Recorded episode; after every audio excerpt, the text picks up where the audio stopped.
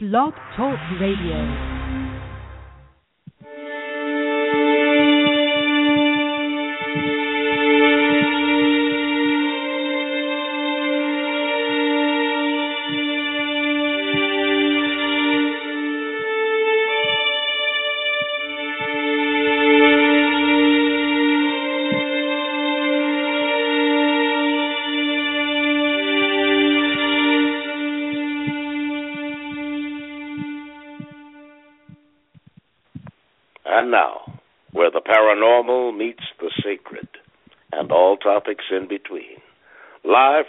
Angeles, California, welcome to the Paranormal and the Sacred Radio Show with your host, Shaw McCain. Good evening, everyone. I'm your host, Shara McCain, and I'd like to welcome listeners to the Paranormal and the Sacred Radio Show. My show is created to provide an open minded platform that welcomes the gifted and extraordinary thinkers from every walk of life and circumstance. Please follow me on Facebook for upcoming events and special speakers from around the world. The call-in number tonight is 619-924-9744, and the Paranormal and the Sacred airs every Friday night, 6 p.m. Pacific Standard Time. During the show, I can take your questions in order and chat, and may also call in with a question to speak with our special guest. But I have to warn you, any buzz killers in chat or on the phone will be kicked out and blocked, and that'll be it. You can't come back again. And I have a copy of your number, so I'll call you back and bug you next time. Anyway, just play nice and be polite, and that's it. Okay, I have a few announcements before we get our special guest on. Melinda Leslie is an amazing UFO has, person. She's an experiencer, and she does a UFO tour in beautiful Sedona. And right off the bat, I'm going to give you her phone number because she takes tours out and she uses Generation 3 military night vision goggles. And her number is 928 282 2085. And uh, she's very informative, and she's uh, Melinda Leslie is your guide, and she shares her expert, expert knowledge on all things UFO, and also about the Sedona vortexes. And she's also happy to share some of her own, uh, you know, experiences. Anyway, you can sign up for the Center of the New Age at any time. The tours are seventy five bucks a person, the first four people, and then the fifth person is free. To kids fourteen and under are always free and she says that uh kids are great at finding UFOs and she says she loves them to come along. So she also has group rates, so just give Melinda Leslie a call at the number I just gave you. Let's see here. The number one more time is nine two eight two eight two two zero eight five. And I also want to let you know that CERO and CERO International Support Group is a meeting for experiences of alien abduction and contact. I've been a member there for, I think it's going on 23, 24 years. And uh, Yvonne Smith is a world renowned hypnotherapist. She's been on every kind of show and she has two books out and uh, she's a president and director anyway. She's also the hypnotherapist who does past life regressions and also does the regressions to get out um, any kind of uh, things that uh, have, if you're traumatized. And it's also good for stress and reduction and relaxation. And uh, you can reach her at www.cerointernational.com. I just want to give you a little bit about Marilyn Salas's just her her loves blessings essential oil. She has 26 essential oils, and she's very into healing. And she's a lovely, lovely person. I love her very much. So if you want to order her uh, Love's Blessings essential oil, uh, you can go to www.lovesblessing.com or you can reach her at ohaihealer at gmail.com and uh, get Marilyn's uh, products. Beautiful bottle, and there's a crystal on each bottle, and it's really lovely. And uh, she lives out there in Ojai with her wonderful husband, Captain Robert Salas, so we all know. Okay, and then I got to tell you, the big deal's coming up. Travis Walton, the Skyfire, Skyfire Summit, November 5th through 8th, 2015. Anyway, it's coming up and the website is www.skyfiresummit.com. November 5th through 8th. The historic conference marks 40 years from the day Travis and his fellow crewmen encountered mysterious flying discs which would change their lives forever. And come and hear them tell their stories in person and during the panel with Travis, Mike Rogers, John Goulette, and other witnesses. walk through the forest with Travis to the actual site of the encounter. Hear what happened firsthand from the police officer who met them that night and the investigator who covered the case. I guess they're going to all be down there for the 40th. Listen to lectures from a wide variety of UFO experts. Attend a Skywatch with Ben Hansen and catch the screening of Jennifer Stein's new documentary, Travis, which I want to see, and I hope you can buy that pretty soon. Anyway, you don't want to miss this once in a lifetime. Anyway, it's the 40th anniversary, and he's going to be doing this every year. But this is the big 40 when everybody gets together, and you know everybody's getting older, and you never know when it's the last time. So take advantage of it. Okay, www.skyfiresummit.com. Now, I have somebody waiting on hold right now that's just an awesome person and guest and human being, and he's very well thought of in the community. I'd like to introduce you to him now, and his name is David Harvey. David Harvey is a paranormal research archaeologist and historian, and he's an independent paranormal researcher with extensive experience on residential cases and historic sites of hauntings and things like that. And David is a former historian researcher for the Pasadena Paranormal Research Society and the co-producer and co-host and music director of the Altered States Paranormal Radio podcast. And uh, I have it re- printed right on front of the show so you can listen to it.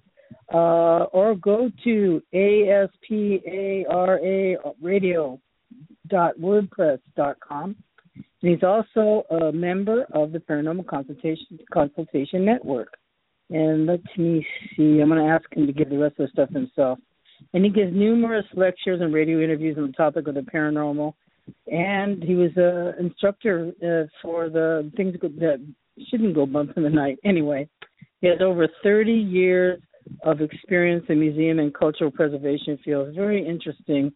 Uh, he has been a museum blacksmith, archaeologist, and historian. And has his long current career as a professional museum art artifact architecture, monuments, and sculpture conservator, and museum consultant with projects ranging from private collectors to major museums. Anyway, he's done so much, and he's uh, so learned, and we're just proud to have him on tonight. So I'd like to welcome David to the Paranormal and the Sacred Radio Show. You're live, David. Hi, Charlene. Thank you for having me on. How are you? I'm doing fine. That's good.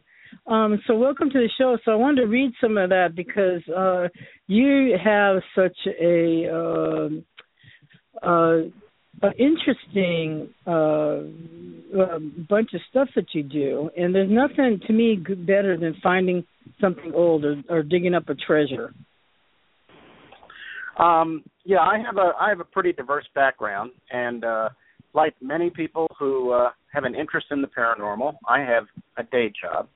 Um, uh, ever since a child, I've been, um, uh, as a very young child, I had a, a, a deep curiosity about um, uh, exploring history and uh, curiosity about um, sort of what happened in the past, and uh, uh, also in science. So that sort of informed me as I went through school and uh, then after school, and uh, I was lucky enough to um, get a job with a museum just a, a couple years out of college, and then uh, I, my my career really started. But I've, I've done a bunch of things. I, I I was an archaeologist for several years. I dug up dead people, so that's my that's actually my email address. I dig dead people because it's true. Um, and uh, um, I've done uh, uh, conservation. Um, a lot of people call it restoration, um, but restoration uh, is what you see on the History Channel with the guy that makes everything shiny and looking like new. You know, he does the metal work and it looks like uh, the the Coke machine from 1945, all shiny. That's restoration. Um, conservation is actually um, more academic, more scientific, and um, we really don't are, we don't make something brand new. We, we basically look at look at its condition we assess how it's falling apart or deteriorating, what the problems are. It may be broken, it may, may be missing pieces, it may have other problems, um, and then we stabilize it. We make sure that it's uh, it's not threatened. We stabilize it, and then sometimes, you know, if, if a ceramic is missing a section, often in archaeology you get smashed pieces of pottery on archaeological sites, and so you piece it together. You may be missing um, areas, and so you can fill those areas with an inert um, material that's not going to harm you know what it's next to, and then you can paint that so that it's either just a, a, a, a blank color or it matches what's next to it in terms of its texture and its appearance. Um, so we do sort of loss compensation that way. We don't make it look brand new, and uh, often, especially with archaeological materials, um, things like old ceramics and uh, other things may contain, uh, even thousands of years old, may contain the residues of food, of wine, of drink, of uh, um, let's say they use something like a brazier in order to uh, uh, do smudging or to burn incense. So you'll have residues from that, and so there's a there's a whole section of archaeology. It's becoming more and more scientific to analyze analyze those kind of things and to determine what people were doing in the past. What were they eating? How were they cooking? How did they live?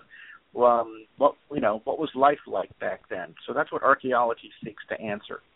And uh, it's just you have to dig everything up and record the living crap out of it.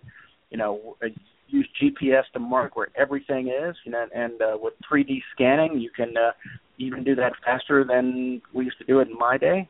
And um, uh, and that way, because you're destroying the site as you dig it up, you just don't dig something up to find treasure. It's uh, it's meticulous work. It's hours and hours and hours of move, moving soil and stone and brick and and just people's trash from the past.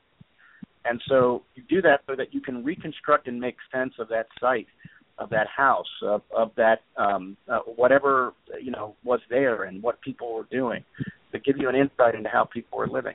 So that's what archaeology is. It's so fascinating. And what's the the best the most interesting thing that you found? Um. Well, I found, in my in my years of doing that, I found a number of things. I did it back east in Eastern Virginia, and so the sites we worked on ranged from uh, Native American sites, uh, uh, woodland sites that would be um, uh, 10, 12,000 years old, up to uh, contact period when the Europeans, you know, were there after they came to Jamestown. Um, we would find Civil War sites and Revolutionary War sites. We would find um, uh, domestic sites from the 17th and 18th century, a couple of seven, early 17th century forts. Um, you know, uh, I found uh, in walking through the woods uh, trying to locate sites because a developer was going to turn this bunch of property next to a river into a golf course. So you walk through and you try and identify what's in the way. Um, mm. We found moonshiner stuff from the 1930s, right? you know, an old still that had been blown up.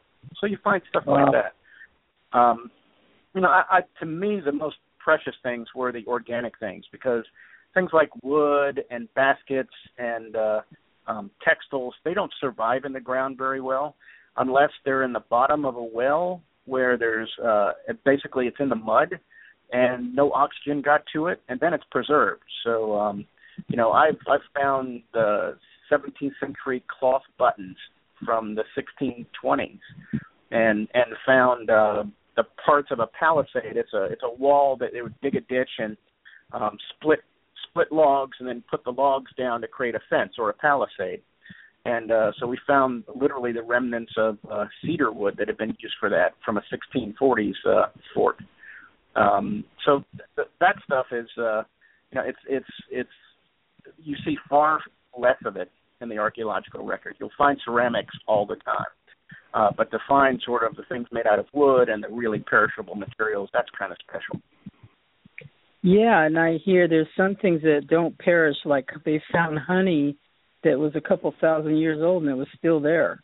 It still had honey in it.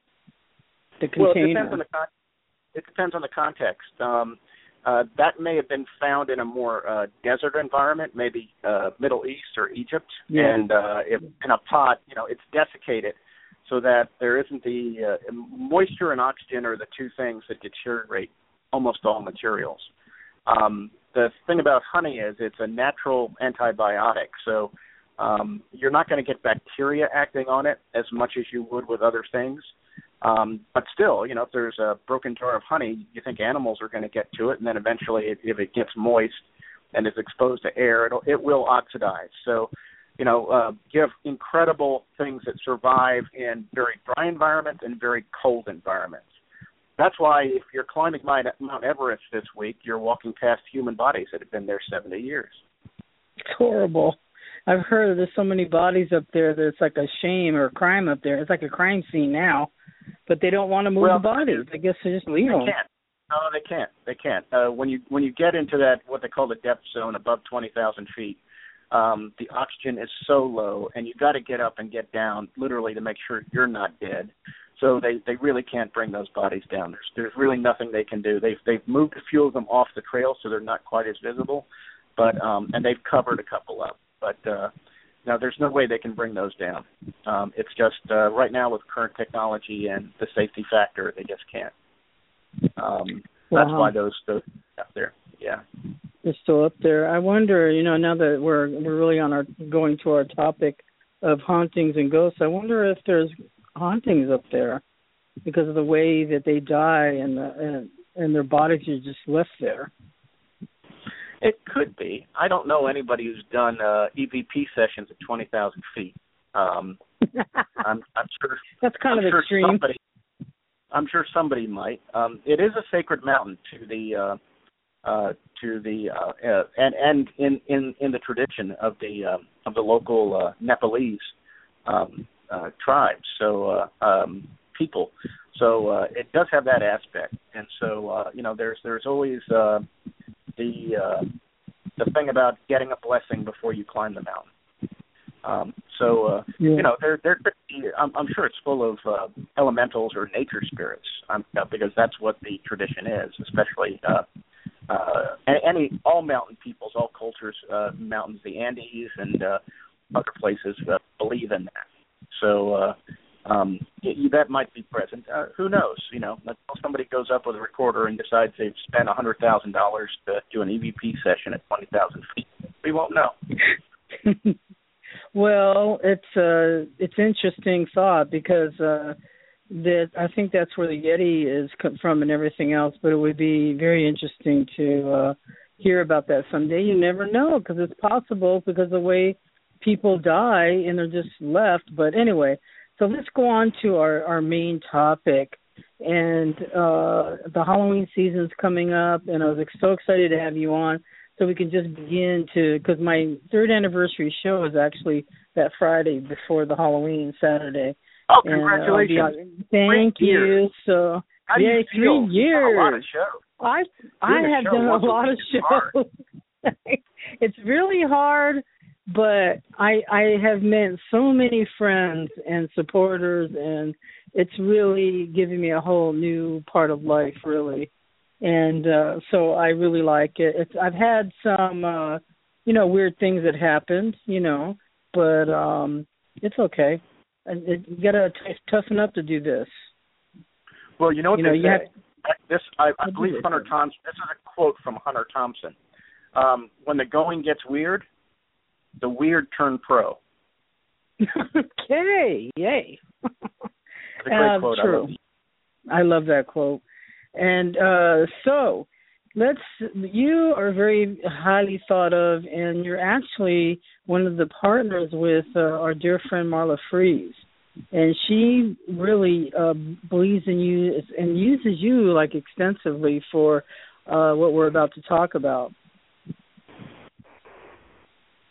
Oh yeah, I've, to- I've known uh, I've known Marla for a few years, and we became fast friends, instant friends, and uh, um, we're both very spiritual people. I mean, to me, actually, getting in, you know, uh, like many people, and I'm, I'm sure it may have happened to you. You had strange experiences as a child. You had paranormal experience. I did, and then off and on over the years, I had these other experiences, and it's like, uh, it, but but back then you would tell somebody about it, and it was a story, right? And then Yeah. what really got into the paranormal investigation over ten over ten years ago um, was um, that you could record, you could get a voice, that you could get some sort of something you could play back for somebody else, and that um, so, so that's what got me into it. And then many people do this as a hobby. It's something fun. It's kind of creepy. You get into old places, historic places.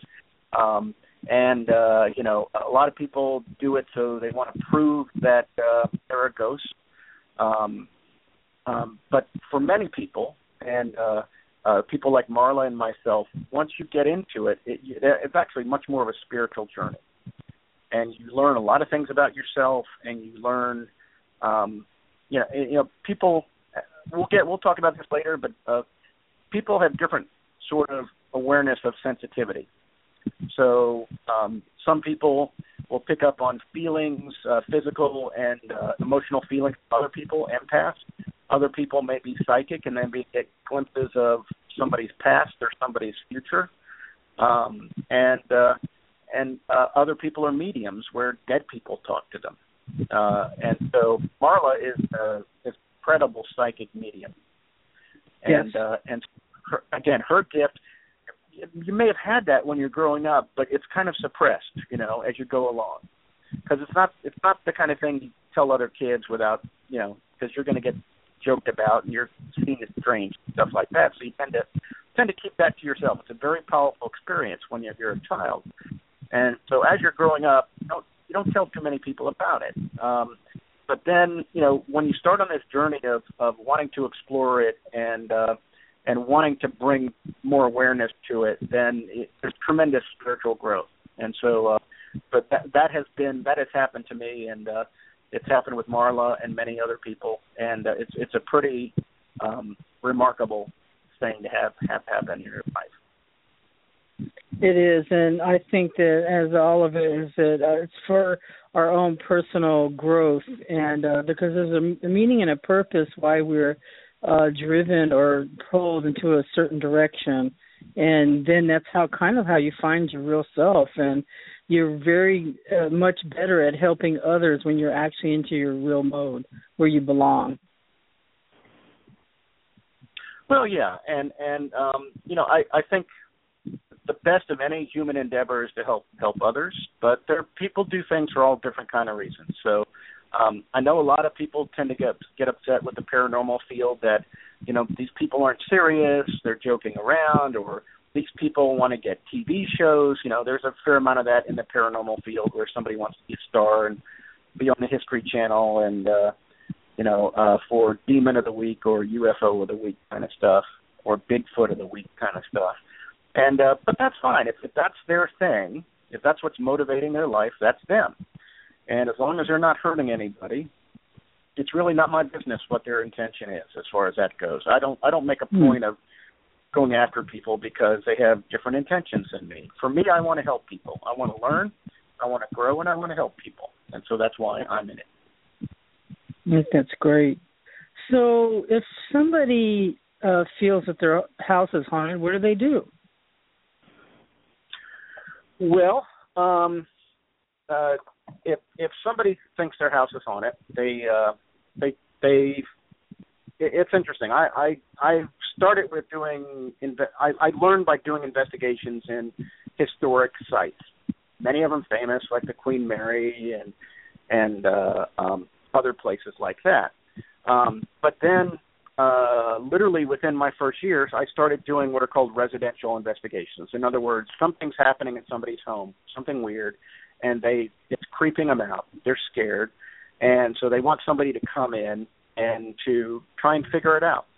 So uh, um, when somebody contacts me, um, I you know I first of all want to know what's going on. So I let them tell me what's going on, and um, after I hear that, then I want to know who's experiencing it. So is it just one person in the home? Because that's kind of a red flag. If it's just one person experiencing it and nobody else in the house, nobody else around has experienced anything, then that's a little check mark. That's a little thing to look at uh, closer. Um, and I have to tell you, in the years I've been doing this, I have had clusters of people with obvious mental illness who were mm. having paranormal experiences, and uh, several you know several of them confirmed it. You know a guy who said the radio in the car was telling him to do uh, bad things. And i was telling him well does the uh uh, does it happen when the car is running or does it happen when the car uh, when you have the car turned off? And he said it happens all the time. And then he told me a story about you know uh, he kept having the same argument between he got thrown out of his church because he argued with the priest he got thrown out of his parents' house where he was living because he had the same argument with his parents, and then he got lost his job from the. So it's all this cluster of things, and I could Mhm. tell it's obvious mental illness, and so because it was only happening to him, and so I was like, well, um, you need to stop living in your car. you need to get Yeah. into a stable situation. Now I can't, you know, and I explained to him. I said, "There's not enough here for me to say it's paranormal. It could be, but it may not be. But the important thing for you is getting a more positive environment. So I would advise finding somewhere else to live where you're not in the car near the radio all the time.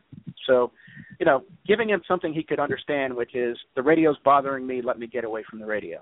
And so you hopefully put that person, you know, where he can get some help and get some uh, mental health services and whatnot without basically um, fueling any paranoia or anything, you know, by coming out and saying you're not believing them.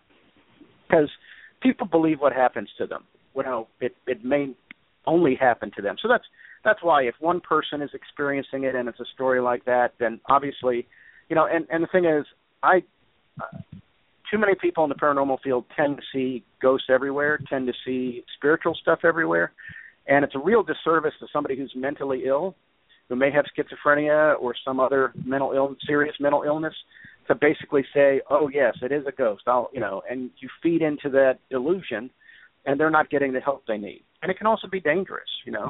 So, uh, in terms of people who, because I've had people call me and tell me that, uh, um, you know, the uh, the their friend or their boyfriend or person in their family um, would uh, um, uh, threaten to uh, kill them or kill themselves, and then they would pass out and they wouldn't remember it. And it's like, you know, you got to get, you got to see doctor first. You know, uh, I'm, yeah, because you have to. You also have to rule out substance abuse because some of that is uh, drug based, but it can also be uh, part of a negative spirit maybe in the house that's contributing to alcoholism and drug abuse. It could feed off each Right. other. But what you have to do is, uh, especially if somebody is threatening to harm themselves or somebody else, uh, as I tell people, that's a 911 situation. I'm not going to sit Yeah. on this phone any longer and tell you that it's a ghost. You go, you make sure the person is stable, they're taken care of, you have them examined by a doctor, and then we can look further into the spiritual part of it because that's what I do. But I'm not a doctor, so I'm not going to tell you. I'm not going to walk you down the path saying that it's it's a spiritual thing when it could be something really serious, where where they need help.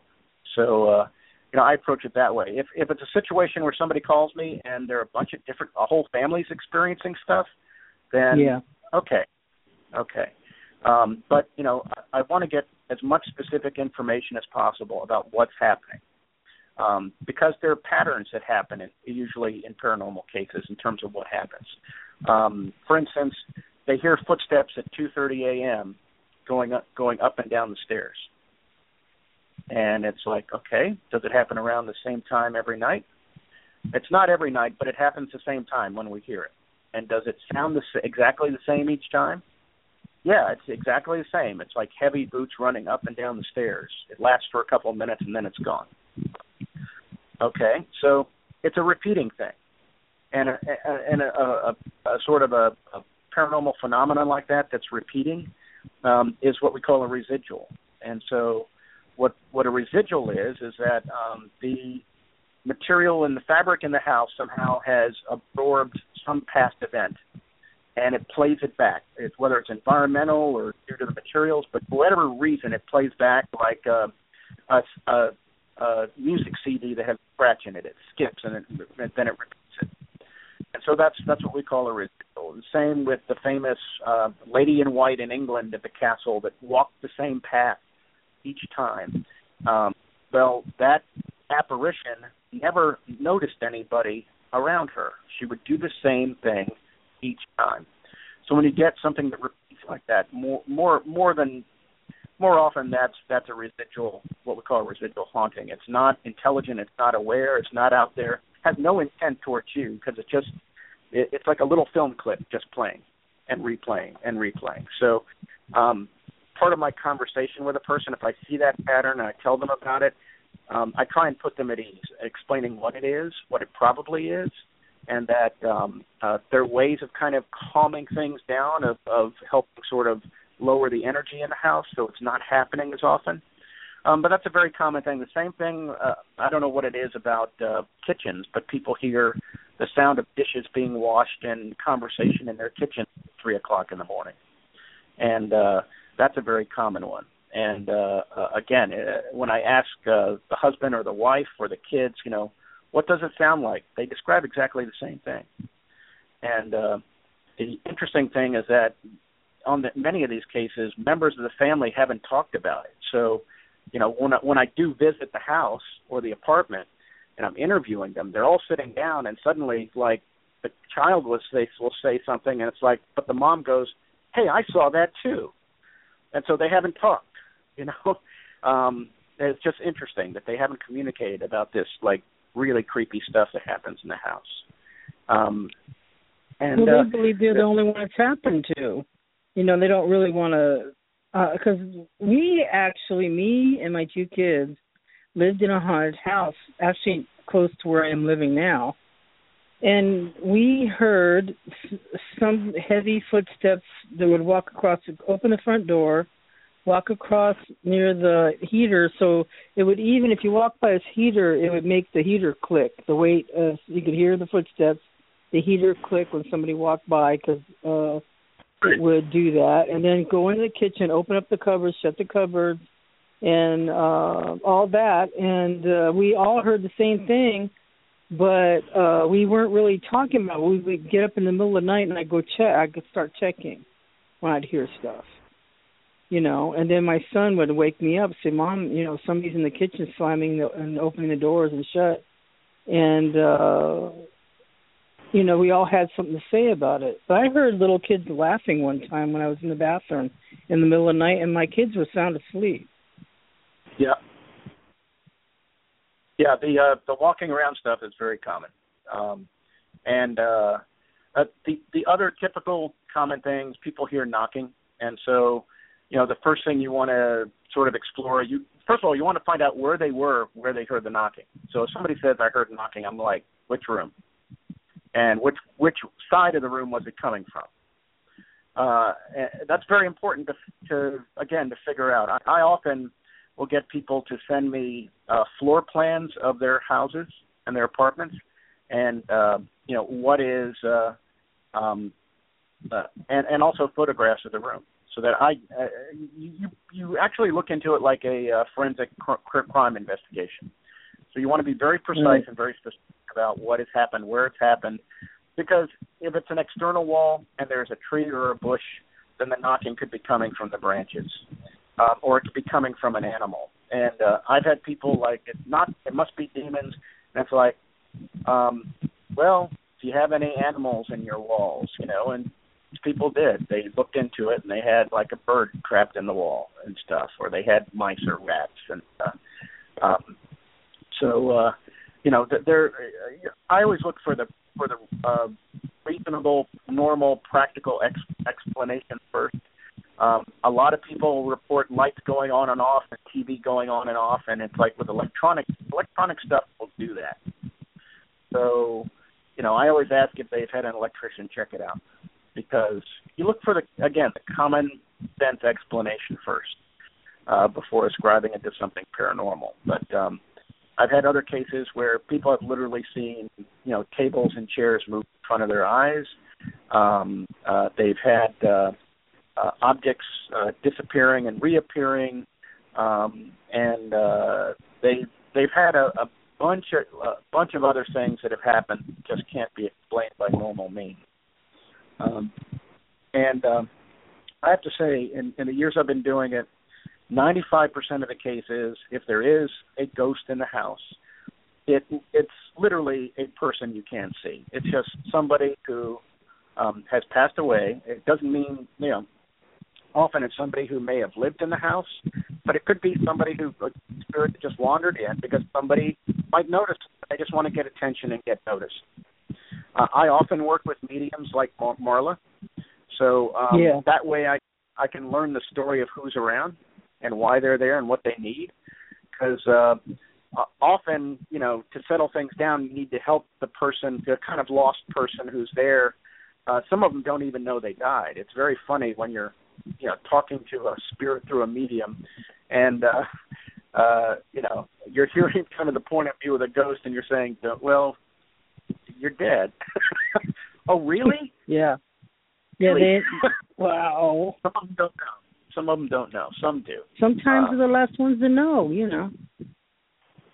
Yeah. So um it's you know I, I like doing sort of the uh uh this kind of serious scientific part of it, but also you know I I've learned to work with mediums that I trust on cases in order to you know get resolutions for people because uh, often teams will go in, they'll do you know they'll pull out all their toys, they'll do their investigation, and then they'll leave, and then the family you know I've seen I've had I've had families contact me after they've had paranormal teams in, and they weren't happy because the team came, did their stuff, posted some audio or video on their website, and that was it. They didn't Mm. help them.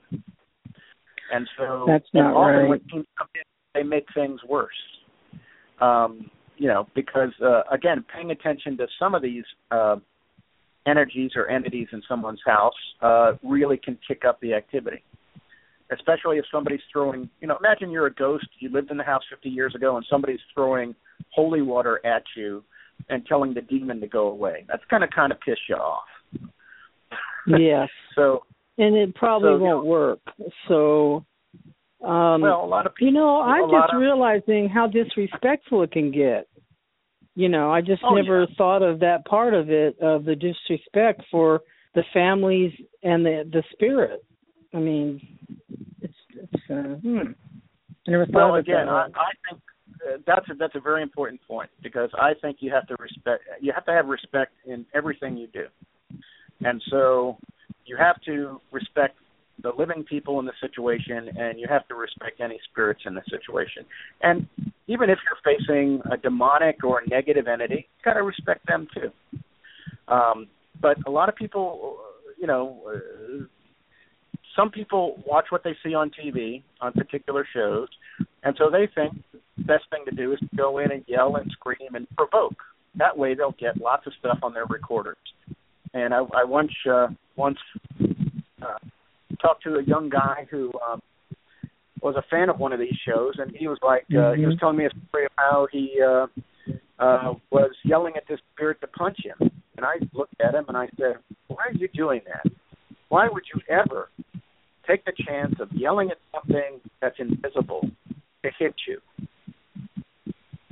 Even if it doesn't, you know, but yeah, you're telling it to hit you. That's that's not a would you tell somebody in a party to? You know? Yeah, and then there's something sinister. Actually, something else could happen. You know, you could be you could be messing with a spirit that's smarter than you are. Well, it's just you, you don't walk in trying to pick a fight with anybody, and you don't walk in to piss No. anybody off. You're there to learn what's going on, and uh, try and pick up on enough evidence or clues to figure out if something, you know, paranormal is there, and then you want to assess it and then come up with a plan to sort of quiet things down. And I always tell the homeowners it's fine to tell them to leave, but say please, be respectful. You know, to tell them to chill out. You know, uh, if they're waking you up at two thirty in the morning, it may not be two thirty in the morning where they're at. You know, I mean that may have no meaning to them anymore if they're in spirit. Yes. So, and just say, okay, I know you're around. Please back off. You know, let me sleep and uh don't don't creep out my kids. Well, know, and, uh, have you have you um run into a let's say kind ghost, like a nice Oh, a ghost? ki- Of course. Of course. Uh actually a house that I moved to uh about how many years ago was it now? Uh, about 6 years ago. Um I moved in the house and my first and I was the only one in the house when I moved in. Um my first uh 10 minutes in the house, I felt a, a uh, cold spot right behind me in the kitchen and I could tell that you know I mean to me that's uh, that that's how ghosts approach is you'll feel a very intense cold spot right behind you. That that's how it manifests with me. And I I kind of get a sense somebody's around and then I could turn around and put my arm into it and then move my arm six inches outside of it and it's warm. You know it was on a warm summer day when this happened. And I could I could tell that it was a uh, uh, you know, a, a spirit in the house, and it turned out, uh, you know, uh, pretty quickly ascertained it was uh, um, probably an older woman who had lived in the house, uh, you know, many years before, and uh, uh, she was she was kind of happy to have somebody there who noticed her and who was taking care of the place, and uh, um, you know, m- my dog was not freaked out by her at all, and uh, um, she uh, she was just a very warm and uh, and and very uh, she loved the place. I just got the sense that she really loved the place. And so yeah, you, I, I've run into children's spirits that are uh, that are very joyful. I I felt one hug me on my leg one time, you know, like a a, a little four or five year old girl, you know, uh, who uh, the family had seen. Their little girl played with that little girl, the invisible one. Um, and, so, and was the family uh, okay with this? It was okay, well, or they had problems with other spirits in the house that were, um, they were pretty negative, really negative. So it was the child spirit they were fine with. The, the mother actually told us that the little girl had showed up after she had given birth to her little girl, and when she was in the hospital giving birth to her little girl, um, that she lived, she had died on the table for about five minutes. They had to bring her back, had to restart her heart. Um, so that may have been when this little girl spirit attached to her, and just follow, since this woman had a very strong presence of mommy. Imagine if you're a little girl and you die in a hospital, and uh, you're looking for your mom, and you, then you're Yeah. attracted to energy that reminds you of your mom, and so it's this woman who uh, is in the operating room, and just she basically followed her back to her house. So you know when she brought her uh, her baby home, the little the little girl um, spirit uh, came into the house. So they were fine with her. They just didn't like the negative ones that were kind of attacking the children and throwing things, and it, it re- they really were. Uh, it was kind of a poltergeist situation in there, um, with objects So being what did- thrown and what did you do in this case? Well, again, you figure out what's going on. Uh, we did audio sessions that got the voices of those male spirits that were in the house. Um, and then we brought in a medium to get the story. And it turns out that uh, uh, there was one kind of very powerful ghost. Um, he's human spirit, but very powerful, very angry, and he uh, um, he was trying to come back to life. So what he was trying to do was to enter the bodies or possess the uh, uh, people in the family. But a human spirit, that's not going to last very long. You know, he he could sort of uh, disturb them and kind of pop into them, but then he'd be back out in just a couple of minutes. Um, and so uh, understand, and you know, you, you try and reason with them through the medium who's talking with them. It's just you got to cut it out. You got to stop this. You can't be doing this to this family. You're not getting your life back. I'm sorry, but Mm, you know, yeah. you you died, you know, uh, 80 years ago, so you're not coming back. And uh, um, he just would not take no for an answer, and so he kept attacking them. And the family literally was all sleeping in the living room together, and they were about to just leave their house, literally abandon the house when we came in. And uh, so by figuring it out, uh, by taking kind of a gentle approach, and you know, uh, this guy just wouldn't do it, so. Uh, I was working with my my colleague Tom on the case, and uh, you're you're able to do certain things with. Um, again, it all depends who and what you're dealing with, but you can use certain uh, incenses and uh, essential oils to uh, to kind of uh, cleanse a place and pop a spirit like that outside the house, and then you can set up barriers around the yard so that basically he's outside the fence. He's not coming back in unless somebody brings him back in. And uh then the other two guys showed up and they were actually um uh I guess all these guys had worked in an uh, oil rig back in the 20s. Um and it was uh uh it was an area where there'd been heavy oil industry, you know, early part of the 20th century and uh um uh that this guy was like a foreman who had died on the job, but then he blamed these other two guys for his death. So uh, um, uh, he was kind of holding those other two guys. So as soon as uh, this ghost got kicked out and isolated from the house, the other two guys wanted to cross over right away, and so the medium was experienced in doing that, was able to to do that. We we literally got their names and they were gone. so, Wow. Uh, and then after that, everything quieted down. The the little girl spirit was still in the house, and so uh, they were fine with that. The um, the, the little boy actually, he was very kind of very quiet for a little boy of eight years old. And when we were interviewing them, um, the, the mom said that her son had seen this male figure and he had scared him. And the mom had seen it too, but the mom couldn't really describe how he was dressed. So we started asking the eight year old son about what he looked like. And he's describing it like right out of a photograph. He knew what kind of buttons he had on, what kind of shoes. He was wearing jeans, you know, he I mean he described this guy like he was, you know, describing something to a police artist. That's how clearly this kid saw that ghost. And then um, my friend Tom, who had had the same experiences as a kid, he said, "You see them more often than that, right?" And then the kid just opened up about he's sitting in class uh, uh, and uh, a ghost will come up to the window and look at him through the window, and it scares him. He sees ghosts everywhere. He's like the kid from the Sixth Sense movie. And so we were able to talk to the kid and try and because he was just locked up in fear. Imagine you're seeing dead people and you're eight years old, right? Yeah. Um, and he, we asked him, well, have the ghosts ever done anything to attack you or to scare you? And he said, no, they just stand there. And it's obvious they know he can see them, right?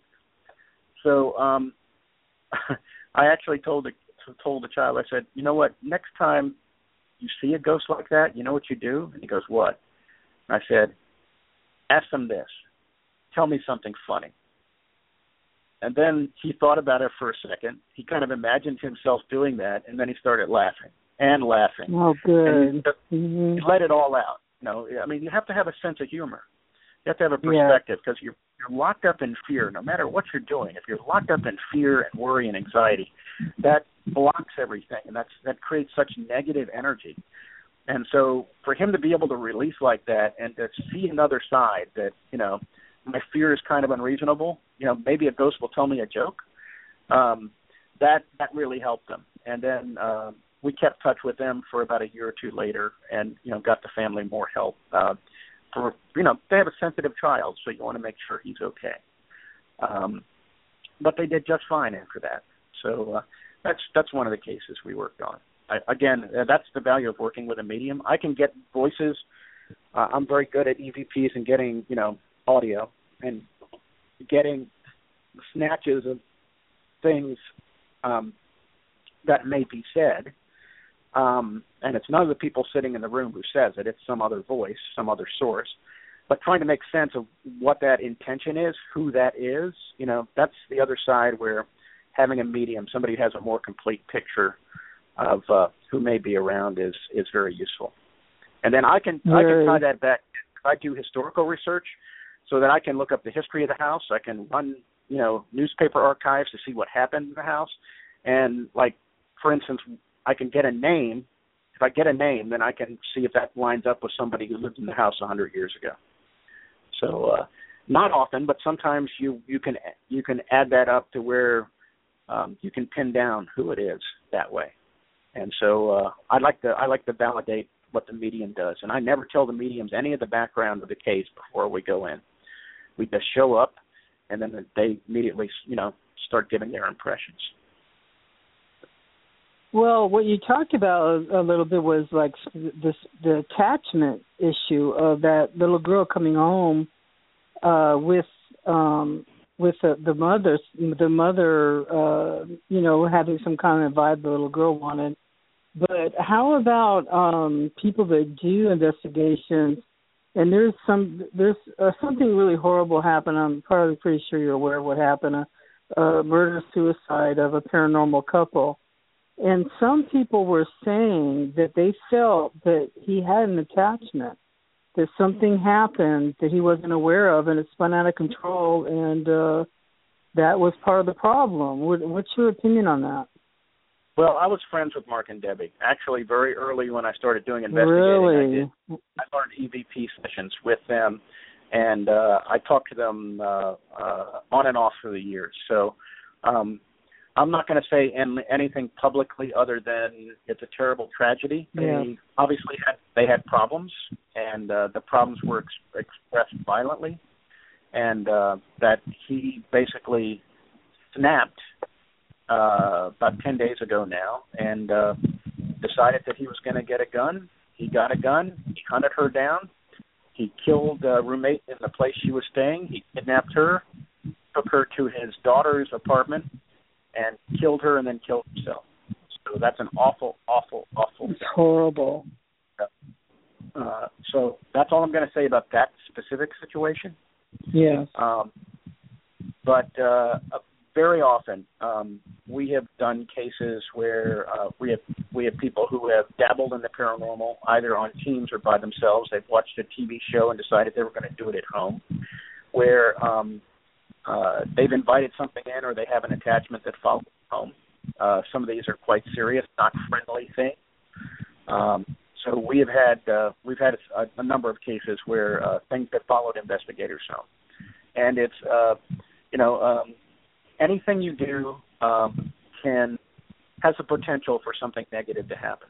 And so if you're reckless or careless, um, you may have something follow you.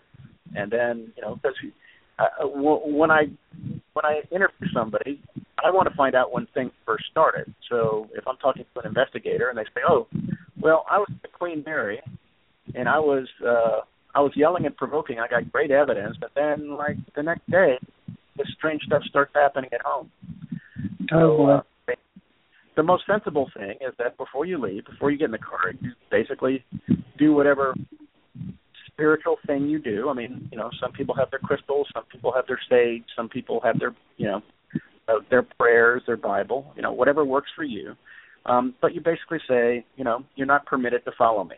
Don't follow me uh, in the car. Don't follow me home. Stay where you are. I can come back to see you, but no, you're not allowed to follow me. If you do that before you go home, that usually helps. Um, I had a friend who was uh, who had gotten into investigation very seriously, and I get a call from her, and uh, she starts telling me about um, that because uh, she liked going to a certain cemetery where there was a very heavy negative sort of presence, and it was their gold mine because the the team she was with they got just incredible evidence from the place.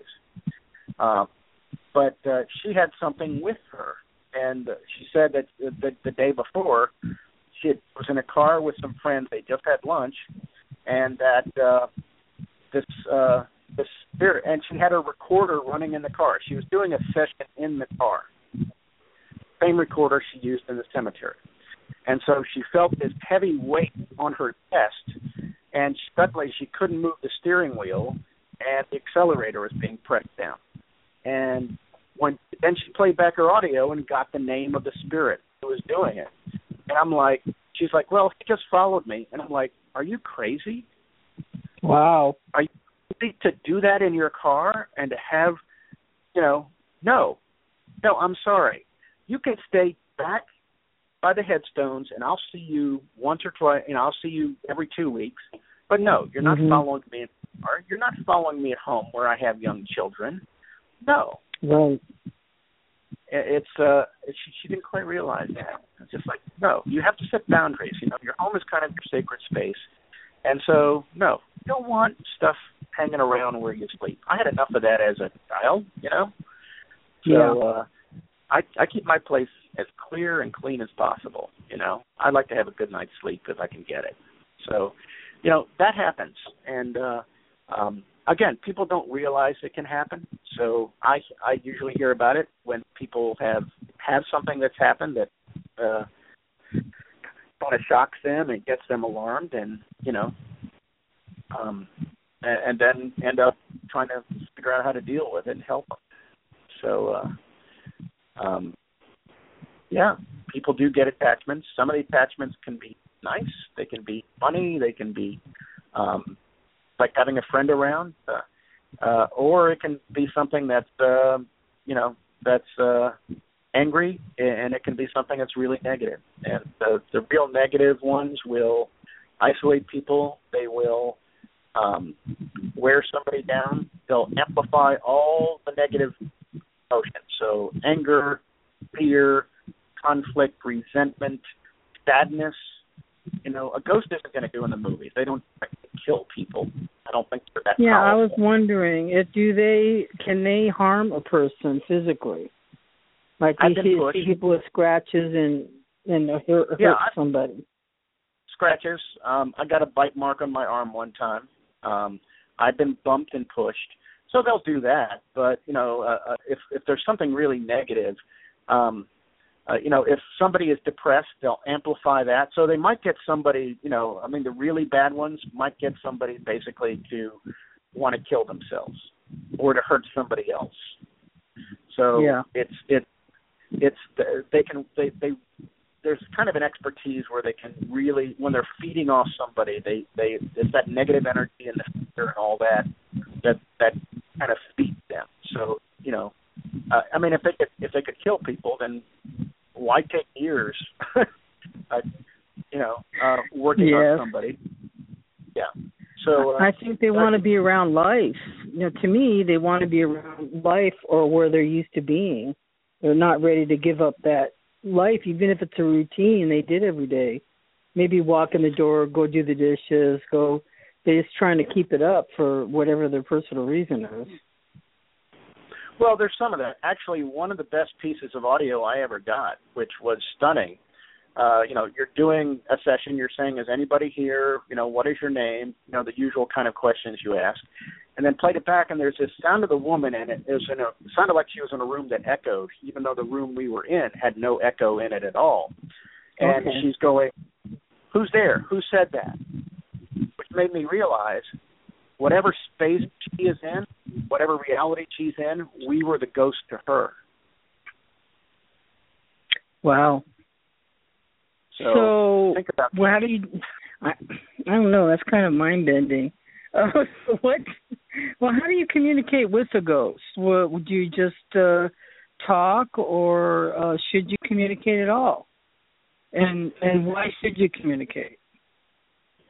Well, uh, again, um, I never do it where I live, and so um, and a lot of people make that mistake because once they do that, then all hell can break loose. So um, we've had a lot of cases where people have seen the TV shows and then decided they're going to record with their phone, or they start taking lots of photographs. You know, because they want to catch whatever's around, and then you know the activity just blows the roof off of the place. Um, so I never do that where I live, but I go elsewhere.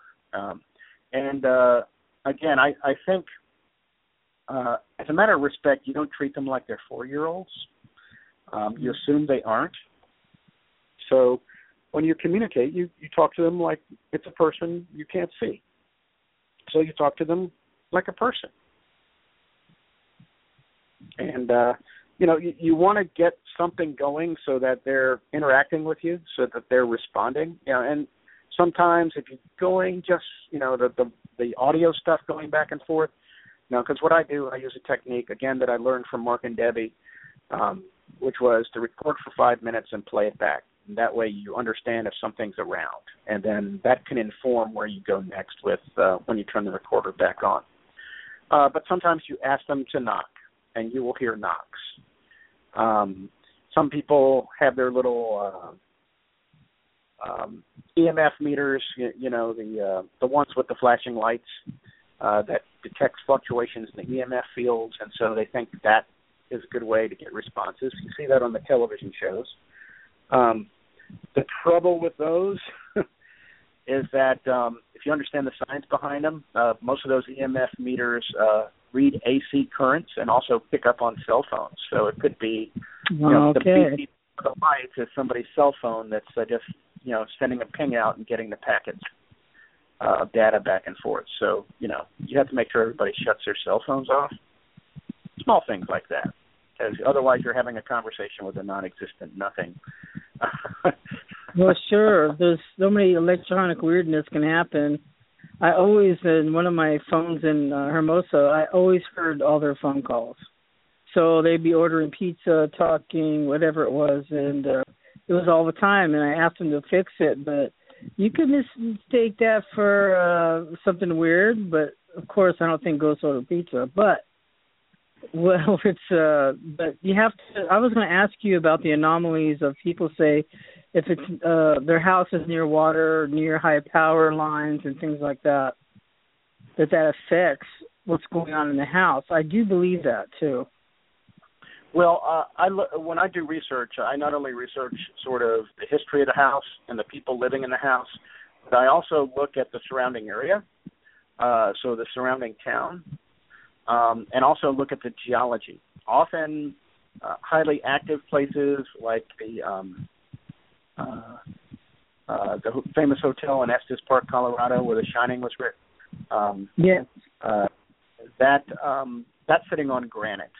So if you're on granite uh, or around quartz, um, there seems to be more activity. If you're by water, there can be more activity. Um, exactly why? Maybe that allows electrical fields to flow more easily. Um, who knows? You know, there there there are many hypotheses. I'm not going to say theories because I know what science is, and none, nothing in the paranormal is a theory. It's a hypothesis. So um, you basically have ideas of what may be happening, but then trying to get um, a scientific proof of it is the hard part.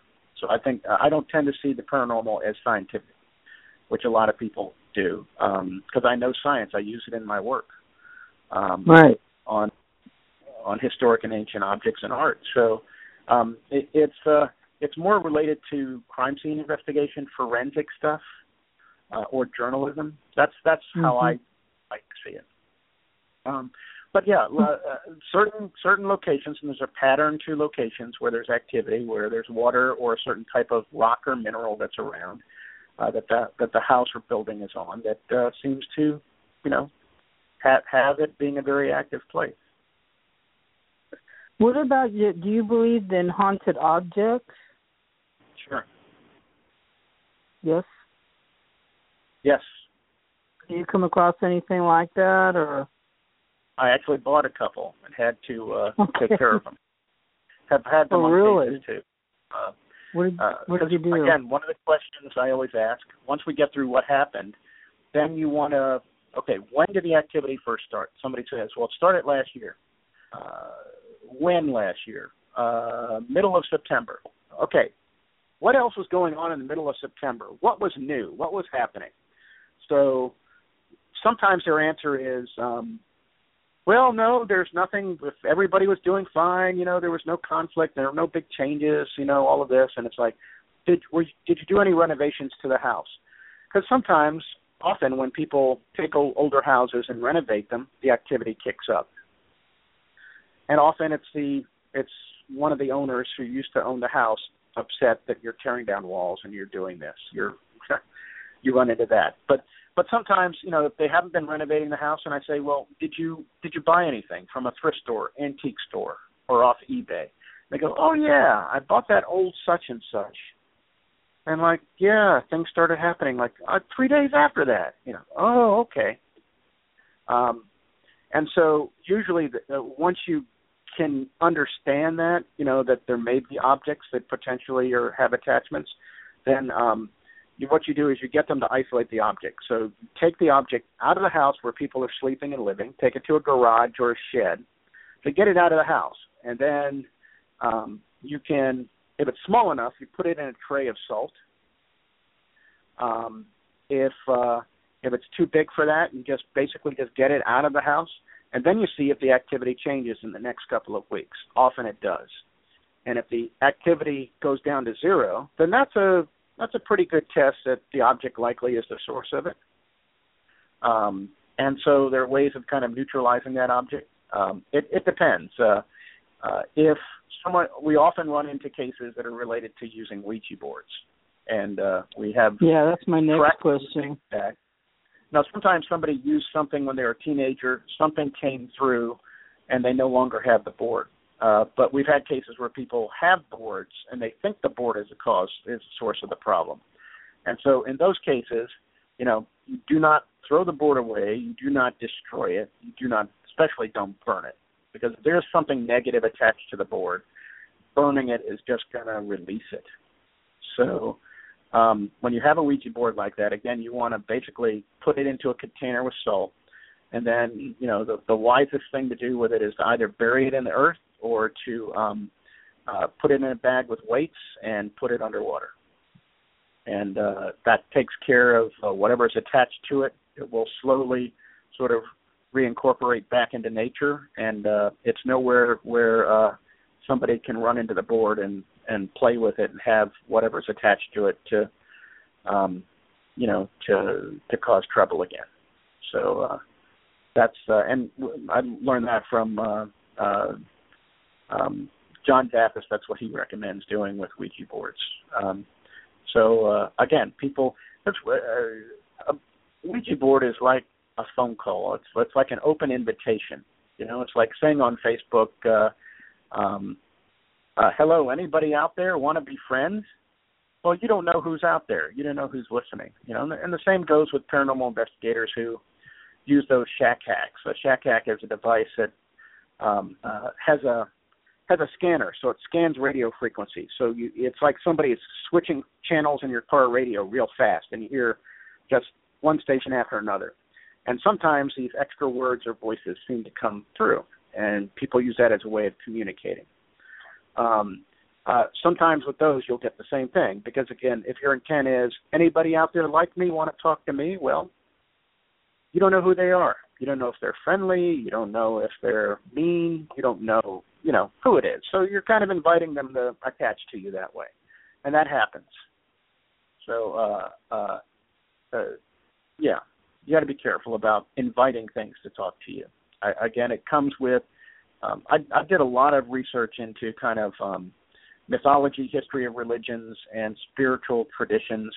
Um, in my younger years before I ever got into all this stuff. And so um, if you read things that have been written over the past couple of thousand years about all this stuff, I mean, people have been, I mean, awareness of, of this realm of the paranormal, the unexplained, of ghosts and spirits and all that. Mankind has written about that. That has happened even before you're recording things on the walls of the pyramids, right? So um, there are tr- tr- there are written traditions from cultures all around the world about uh, what to do, what these things are, and what to do. And so, by educating yourself that way, then you get an understanding of um, what may work, of how to handle okay. these things. Right. Can okay? Can I ask you a question? Uh, uh, it's kind of a a weird one, but do you feel that uh, a ghost uh, can influence your dreams or speak to you in dreams? Sure. I think the dream state is the sort of the first method of contact often. Uh, I mean, think about it. It's harder to kind of materialize as a shadow or a full figure um, than it might be to basically uh, make yourself sort of make psychic contact through dreams so yeah, I mean, I I, I always ask uh, my clients, people who have things going on, uh, about their dreams and if they've had strange dreams, um, because that's usually a uh, that can be a clue to what's going on, what's around. And you know, no, very just, often, like go ahead. The most the most common ghost experience of all um, is when someone dear to you passes, um, your mom, your dad, your brother, your sister, a child, and uh, the most common experience is them showing up day or two after their death and they're standing by your bed. And usually people either see them in dreams or they wake up and they're standing right by your by your bed. And uh um that that's that that's the most common experience. Um uh one of the most interesting happened in the 19th century with a uh, soldier, British soldier who was in India, and he saw his father appear by his bedside, and the following week is when he got the the letter that his dad had passed the day before he had that experience. Because back then there weren't there weren't phones. Right, right.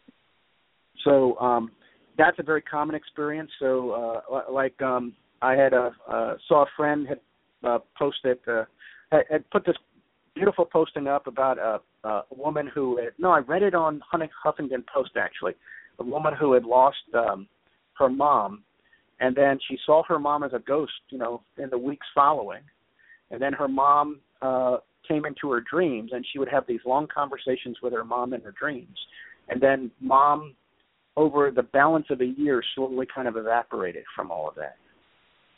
Um, so yeah, Mhm. dreams dreams are a very easy way. It, it, they're an easy way for, uh, especially for people who are sensitive, who are empathic or psychic or mediums, um, to. Uh, uh, it can wear you down because um, they can access your dreams. You won't get very good sleep, and they can, can kind of tap your energy while you're sleeping too. You won't feel rested.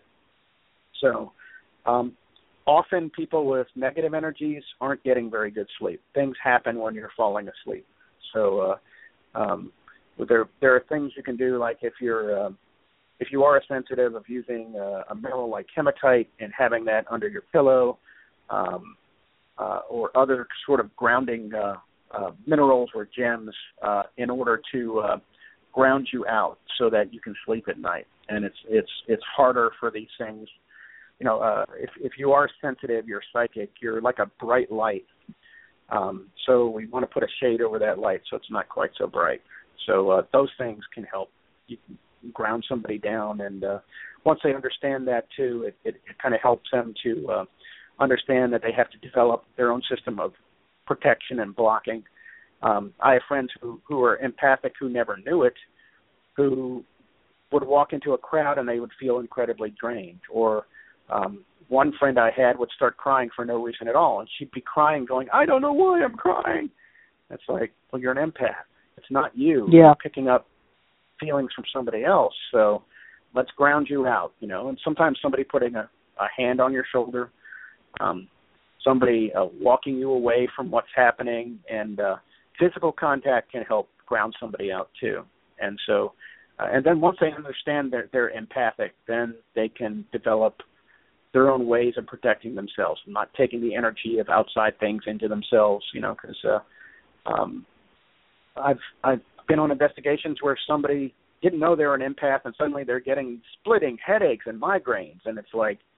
Um, then I talked to the medium, and it's the dead guy in the corner who had an accident with his head, and the empath is picking up on that, and it's like, okay, well, but when you get an intense feeling like that, you know, you need to say it's not me. that's not me. That's, That's my right. energy. Gotta. Re- is I'm it coming. them or or exactly? That's what I do. Where's this coming from? This isn't me because I start. It would happen so frequently that I I started realizing, oh my God, this isn't me. It's them. You know what I mean? So it's uh, helpful just to know where it's coming from. You have to be a good judge of things. You have to be pretty strong, stable. Even if you're sensitive, you still have to be stable. Well, that's a challenge, and in a lot of the It cases is. I've done, um, somebody, usually the wife, actually the people who notice the paranormal stuff are usually the wife and the kids first. The dad is kind of the last person to notice it, and then when he notices it, it's serious. Call somebody. Yeah. That's Um, right. Because they block it a the lot. The the pops. yeah. But usually the wife or the kids are one of them is empathic or maybe all of them are. They're either empathic or sensitive. And so in my questioning of people in the situation, I talk to everybody in the family who's experiencing things and you know, I also ask them, you know, do you ever you know, pick up on the feelings of others without them telling you? And so I've got a series of questions that basically defines whether they're empathic or sensitive and uh uh, and then that gives a good understanding of what's going on. Well, yeah, the ghost is kicking things up because you can notice them. You do notice them, and that's why Yes. you're getting bothered by the shadow. That's why you're, you know, and so Because they um, notice, you notice. And then once you give them some techniques and some things to use, which will calm things down, and and once they understand it's not them, it's this other thing, um, then things start quieting down. Okay. Let me ask you third thing. This is personal, uh, personal stuff. This one is because um, what does it mean when people co- the people's ghosts come to you before they die? I have people that come to me before they die and they make certain requests and they'll tell me stuff. So they may be sick, but they haven't died yet, and then you see do you see them in a dream, or is it when you're when you're awake? Well, it's before they even get sick. I'll see them in a, they'll come to me in a dream, and uh, then they'll tell me something, and then I have to tell the person that this is what they tell me, and that's before they're dead. It's like a pre-ghost.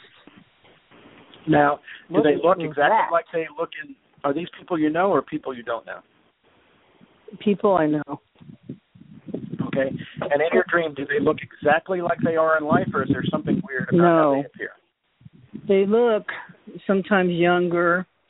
Sometimes uh they'll be dressed for a certain part that they're uh let's say one came to me and I'm not going to say anybody who it was, but he came to me and uh he was in a military uniform and he was younger. He was only in his when in actuality he was in his seventies. He was only in let's say fifty in the dream and he was posing in front of in a grave site in front of a grave. But he was posing like for a picture, like a military stance. He had his knee he was on one knee. You know, I've known we've seen these pictures a million times.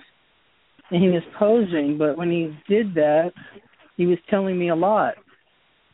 But it's like he was from World War II, and uh But symbolically. he was in World War Two. He was in World War Two. That's what I mean. That's what I mean. It's like Yeah. he, he was appearing to like he was in World War II, and he's by he's in a graveyard. Yes, and the, there was a. I was trying to read the gravestone, so I read part of it, but it was like somebody's going to pass away just before he did, and so the message I got, I. He was posing for a picture, and he looked pretty happy, but there was somebody who was going to pass away before he did, and I couldn't read the whole name because I didn't actually. In real life, I did not know the person's maiden name. What happened is his daughter-in-law passed a week before he did from the same Ah. thing. She had a brain aneurysm, young school teacher, and then the uh he died of a brain aneurysm a week later. And when we were at the gravesite, it turned out to be just exactly like in my dream. I did not know the gravesite for the the military in Riverside is huge. It goes for miles and miles and miles. That's the way it was in the dream. And then he was posing for the picture because my best friend almost fainted. So I took the camera, and started taking the pictures because they wanted it for his brothers, the 21 gun salute and the whole thing.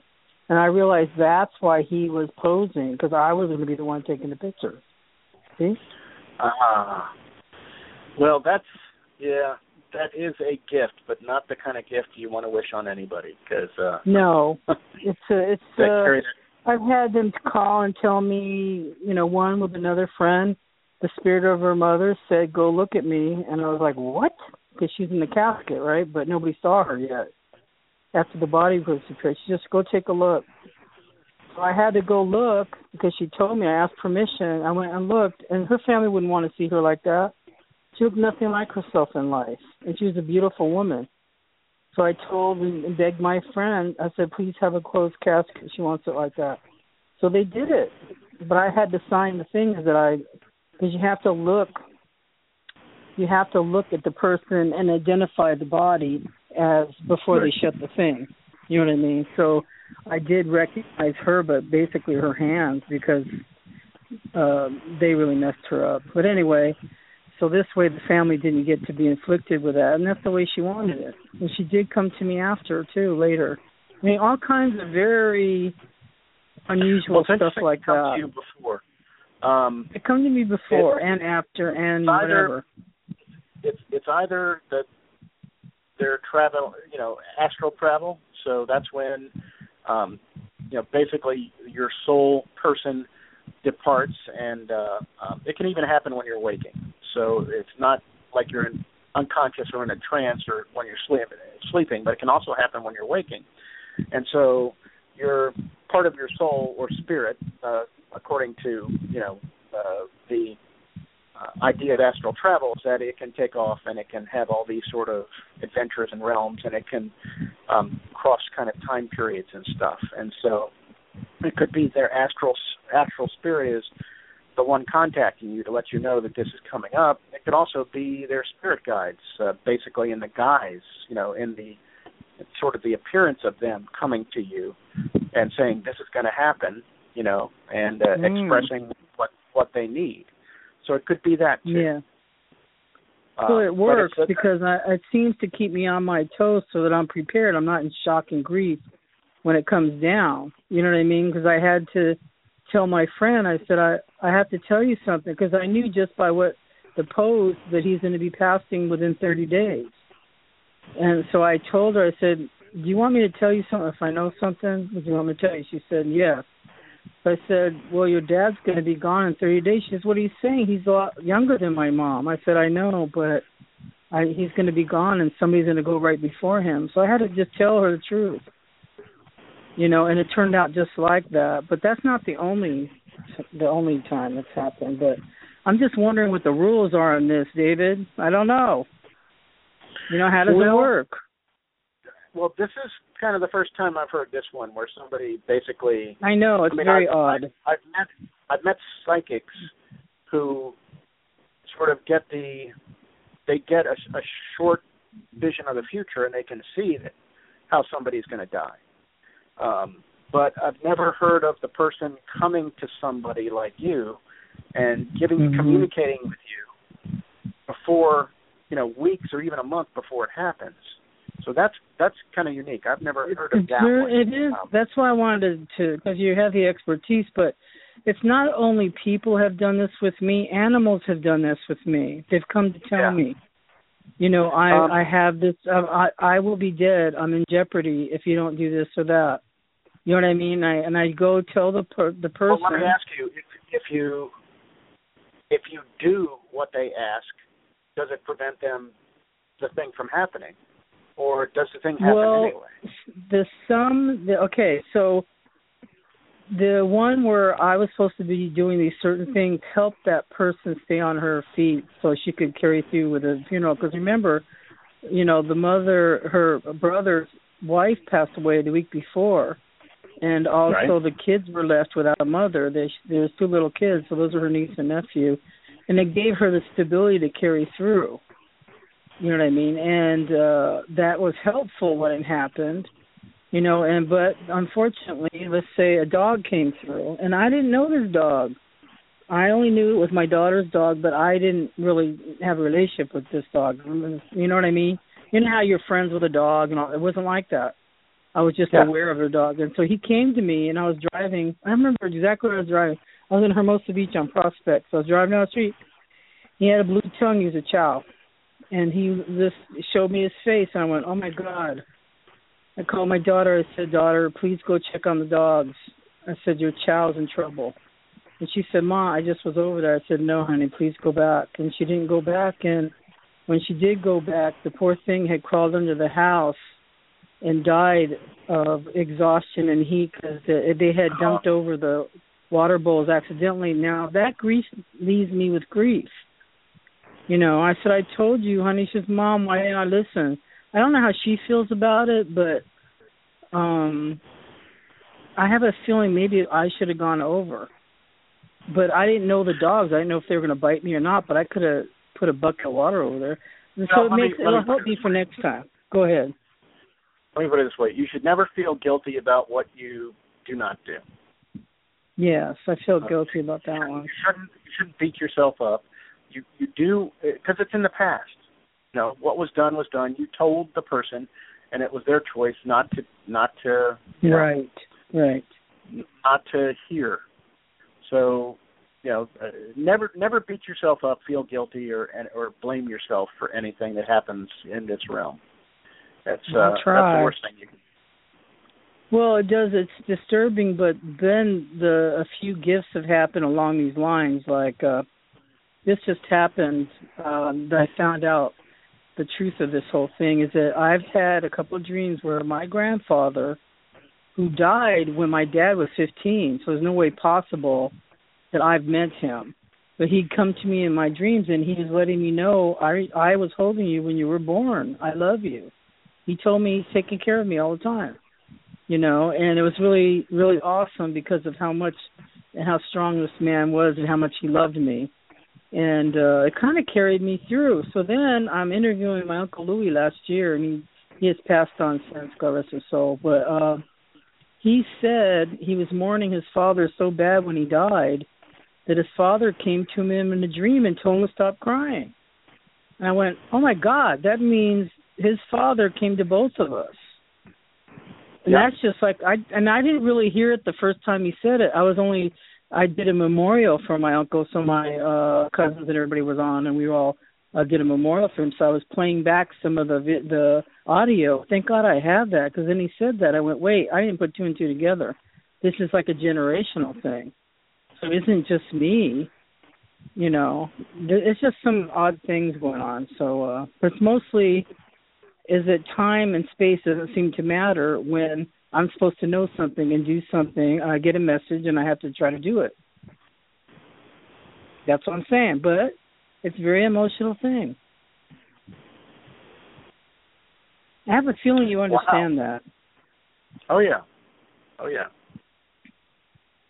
No, it it it works differently in different people. So it does, um, there's, and there's strange things going on, David. That I don't think. Go ahead. I said that's the one thing you have to realize is that because um, I've seen it often where somebody is a psychic or a medium, and so they they think that all the other psychics or mediums are screwed up because they're not seeing what they're seeing. But you have to understand it, it comes to different people in different ways, and yes. when that message or that uh, visual thing, like I sometimes will, uh, I'm more of an empath, so I I will pick up on what somebody's thinking, um, or or the feelings I'm getting. Yeah. Um, but I'm not actually having a conversation. You know, I mean, I, I really admire people can have the conversation because I'd like to, but uh, I, I, I get more of a sense of the personality. Um, and sometimes I'll get little visual flashes of something that happened in the past. I'm shown something, you know, like a short little, you know, ten second thing. Um, right. But uh, that's how it works for me. But I don't make the assumption that's how everybody else gets it, um, because it not only filter, it not only arrives to you. It's very powerful when it happens, um, mm-hmm. uh, but the other thing is it's filtering through your belief system. So somebody who's a Catholic is going to process it differently than somebody who might be a Buddhist or somebody who might be right. um, Muslim or somebody who may not believe. You understand? So yeah. um, there's a layer of filter and interpretation from what you believe that goes on top of that experience. So yeah. Uh, it does bother me sometimes when you see sort of psychics or mediums kind of um gassing each other on, you know, well, that's, you know, how could you see that? That's not the way it happens. And it's like I can I can put two mediums in a room and they're they're going to pick up on different things. And that's what I tell you know, clients, people who who uh said, "Well, a medium told me this." And I'm like, "Well, you know, uh the one thing you've got to be aware of for, with anybody who's psychic um that they may be reading you rather than reading the situation. True. I mean, in other words, true. So you have to you have to you just have to understand that you can have two or three psychics or mediums in a room or on a case, and they're going to pick up on different things. It's like they're slightly different frequencies, and how they process it is different. So, but yours is a very unique one. I uh Mm, that yeah. would be a hell of a T show. Somebody who gets visits from people before they die and then they have to do something. You know, I know, isn't it weird? Well, that's Uh, why I'm putting it out there is because uh for me it's it's startling, but uh my kids have observed it all their life. That's what they tell me. They go, "Mom, Yeah. do you know you've always been like this?" And I go, "What are you talking about?" And they said, "No." We'll sit there. The closest thing that came to it, the kids would say, is that the show Medium. They feel like that's the life story. That's the way my kids feel. Do you remember that show? Uh oh. What's that? Do you remember that show Medium? Yeah. Yeah, so my kids would say that's what their life was growing up. When I have have I don't know what to say. I just told you a couple weird ones, but there's weirder stuff now. But oh, Well, anyway, let, me you have a question? let me put it this Go way. ahead. What you experience is normal to you. So that's your normal. It Yeah. may not be normal to anybody around you. So No, it's because kind of a I will say something. It, yeah, I will say something, and then somebody gets shocked by it. I wasn't aware of how that sounded to anybody, only because I know that you had a lot of experience. That's why I put it out there. But I said something one time, and it took the person aback, and I looked at their face because I had a, a weird thing happen to me one time. Uh, I got really ill, and I ended up in the hospital and they I went in for one thing, but they decided to take my appendix out. while I'm in there, you know how they used to do that back in the day? They'll just take an extra yeah, whatever out. Might as well take it out. Get rid of it now. Yeah, why don't take it out? We're near it now, but I'm gonna take it out. I didn't give permission to do it. But anyway, so the next morning, the doctor's name was Dr. Bourne. I'll never forget this man because he was really an awesome person. Anyway, he said, uh, "I want to talk to you about something," and um he said, "Have you changed your life in any way, particularly the last couple of years or so?" I went, "Well, yeah," and I told him what it was, you know, and uh then he said, uh, "Well, I have to something to tell you is that you had cancer of the appendix," and he said, "But." uh your body had covered it up with tissue from your own body in a sort Sealed of a sac. Yes, it Huh. sealed it up from the rest of your body and all I had to do was take it out. And he kept staring at me. And it's not the only time a doctor has stared at me like that because something happened when I was a kid similar. And I went, What does that mean? He says, Well, no chemo for one. He said, But do you realize how strange this is? And I went, really no. I don't. I I know that I've been giving my life back right now because I think once your your appendix blows like that, especially if it's cancerous, you're really in serious trouble. You know what I mean? So uh I actually had no nothing. He just took it out and that was it. But it ended up with medical books and all that. But I was telling somebody this a couple weeks ago, you know, that I believe in miracles and this happened. And he looked at me so odd. And I looked at him, I went, wait a minute, is that weird what I just told you? He said, I can't even believe that happened. He was saying, we don't have a mechanism that seals up cancer and all that. I went, oh my God, it's weird. I don't know. It was a gut Well, shot, okay? You should you should have just said, "Hey, you got it. Go ahead and do it. Do your research on it. I'm not using it now. Yeah, exactly. Go ahead. And He was a very it. scientific person, and he just was. I didn't realize how odd it was, or how long it took for something like that to happen in your body. Like, how long did it take since the body recognized cancer? How long did it take? That's what I'm saying. Then I started thinking how long it must have been going on. And then I just got a little weirded out. I just went, "What? This is weirder than I thought." So anyway, we do have a question from the gallery. You want to take a question? Yeah. All I'm going to say is, don't visit yourself and tell yourself what's going to happen in a couple of weeks. I hope that doesn't. I better not. I have seen myself in a dream before, but that's enough. Too much drama. I'll cry. So I'll tell you that some other time. But I have seen myself in a dream before. But I was 13 in the dream, and Sure. I can't some calls. say it. Okay, that's not a call. It's a question. Can you ask Okay. David if there were Titanic ghosts in the conjunction with his research from the Titanic? It was interesting when when I um, encountered the first artifacts from the Titanic. They, uh, uh, I was living in Eastern Virginia at the time, working in a museum, and I got a phone call from a friend who was a uh, corrosion scientist at a nearby university. And she goes, "Hey, Dave, do you want to come see the first artifacts from the Titanic?" And I go, "What?" And she explained that what had happened is is that um, you know it was discovered by Dr. Robert Ballard in 1985 from Woods Hole, National Geographic, right?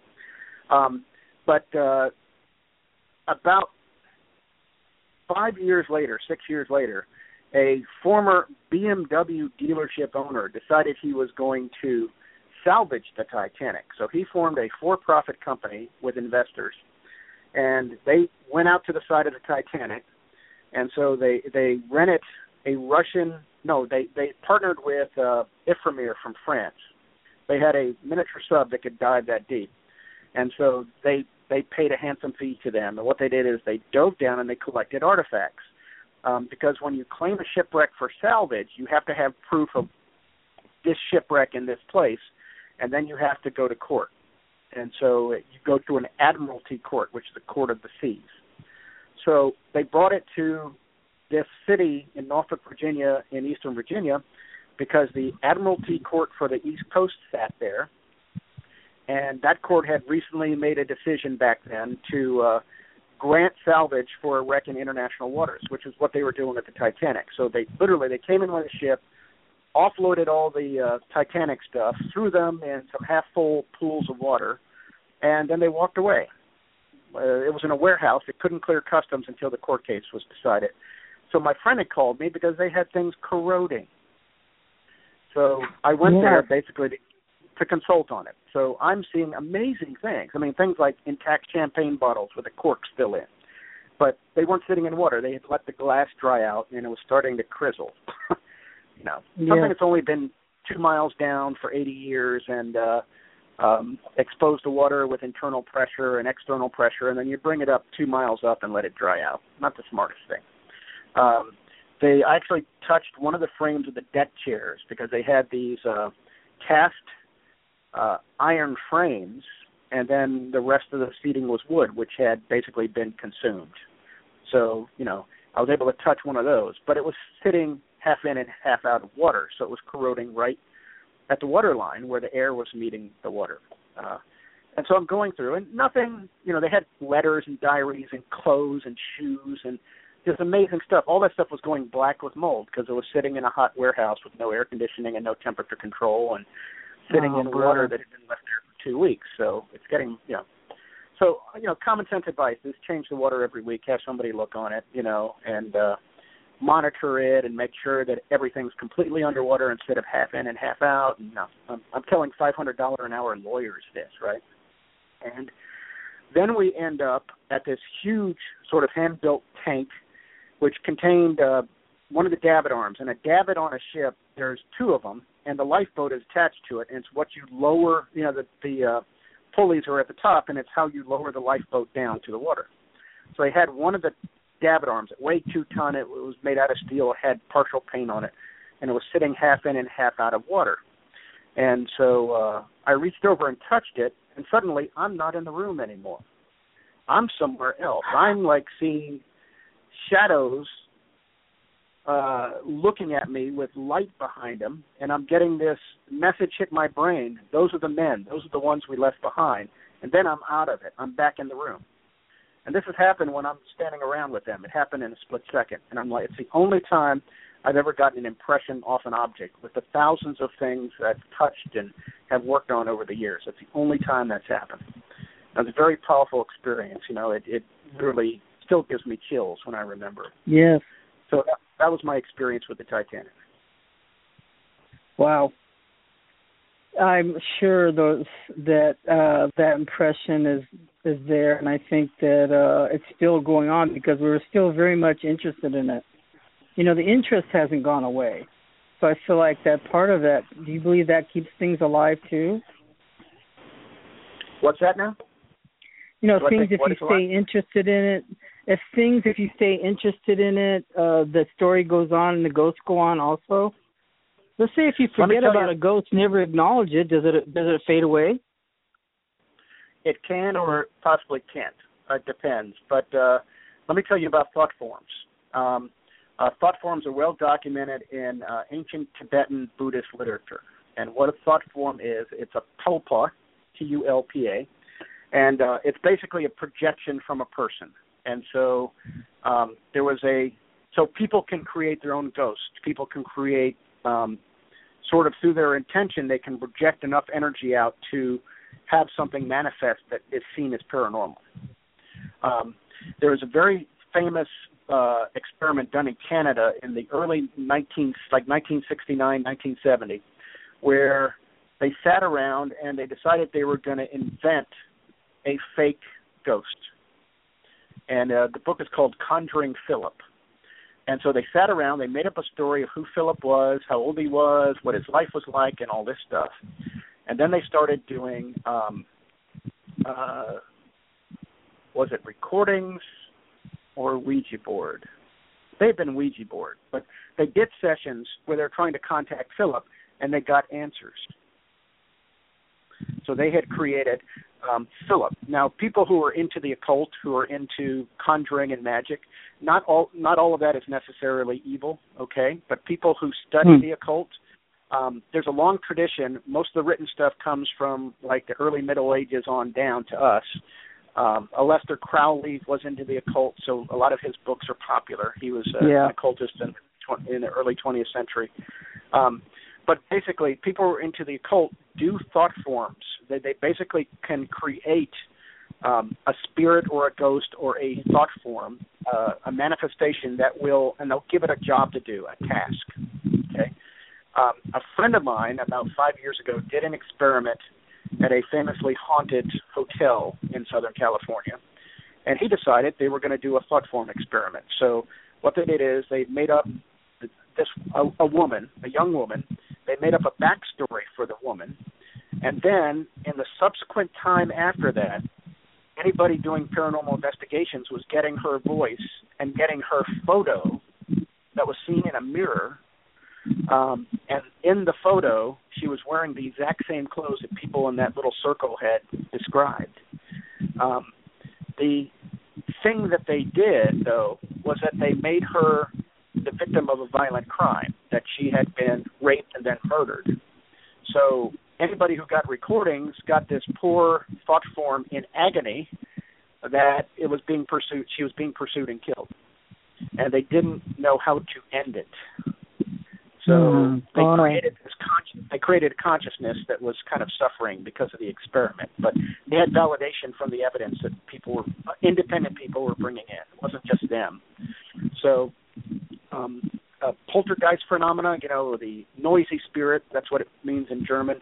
Um, it's uh, uh, you know often people it's objects being thrown it's it's sort of this menacing thing but in a lot of cases and uh, Hans Holzer who was one of the uh, um, great uh, in sort of investigators of the paranormal in the 1950s through the into the 1990s he published a zillion books you know amazing guy um, he basically was the first one to sort of say, well, this poltergeist phenomena, it's more related to teenagers. And so I've done a couple of cases where there's poltergeist phenomenon, and there's a teenager in the house. And um, basically, uh, the hypothesis is that the teenager, especially with the hormones going and having a lot of angst or anger or unexpressed feelings, um, can they project it out and they form this sort of presence in the house that's doing all this stuff they wish they could do. So when you have one of those situations, you basically tell the parents, well, pay attention to your teenager. You know, talk to them, um, have them talk to somebody. You know, serious stuff is going on, and that usually calms it all. Once a teenager gets calm, then the poltergeist stuff goes away. So um, we, I've, I've always thought, and, and I've heard people sort of speculate that yes, uh, especially in places that have famous ghosts, that people project that they expect that ghost to be there, so their energy is actually creating that presence where it may not be a real presence at all. So, uh, you know, that's one of the things you wonder about whether you're dealing with sort of a thought form. It's it's like if have you ever been into a house where people have been fighting and been in conflict a lot, No, yeah. and Yes. you get this very heavy sort of negative energy and feeling, and so that's their thought form being projected into the everything around them, right? So just think about the thought forms and think about somebody who has severe mental illness who is seeing things. You know, um, a friend of mine uh, did an investigation for a guy who was a Vietnam War veteran who did have uh, mental illness, and uh, so they're in there doing their EVP, and guess what? All the voices they got on their recorder was that guy's voice Wow. And he wa- and he wasn't even in the room when they were doing the recording. So he had proje- he was literally projecting his own He's voice. projecting it. I believe that you can do it. I, I think the mind is powerful. What about the golem, the the uh uh the Jewish uh thing that would send out a golem to do their bidding? Now what is that about?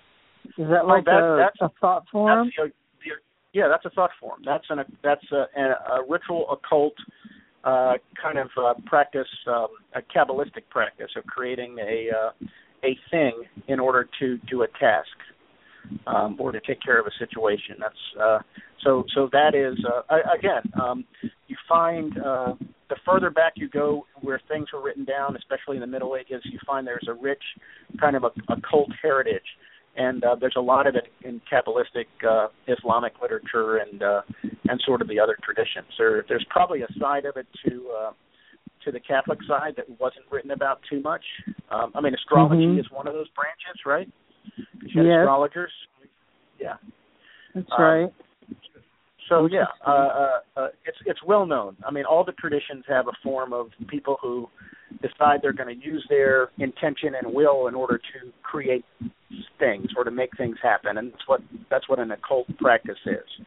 And sometimes it's for the good. Sometimes, you know, I mean, that's what healers do. They use their intention and their um, mhm.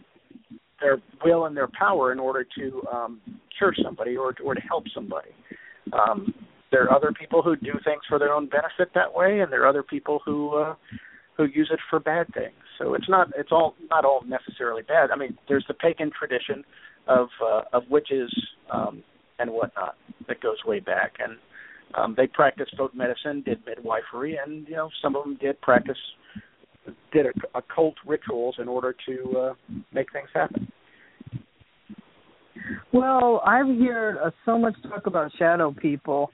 Um, what are they, and how do you get rid of them? And what are they? Well, when I was a kid, I saw shadows, shadow people all the time. Um, uh, basically, sh- uh, there are patterns to shadow people. There are distinct types.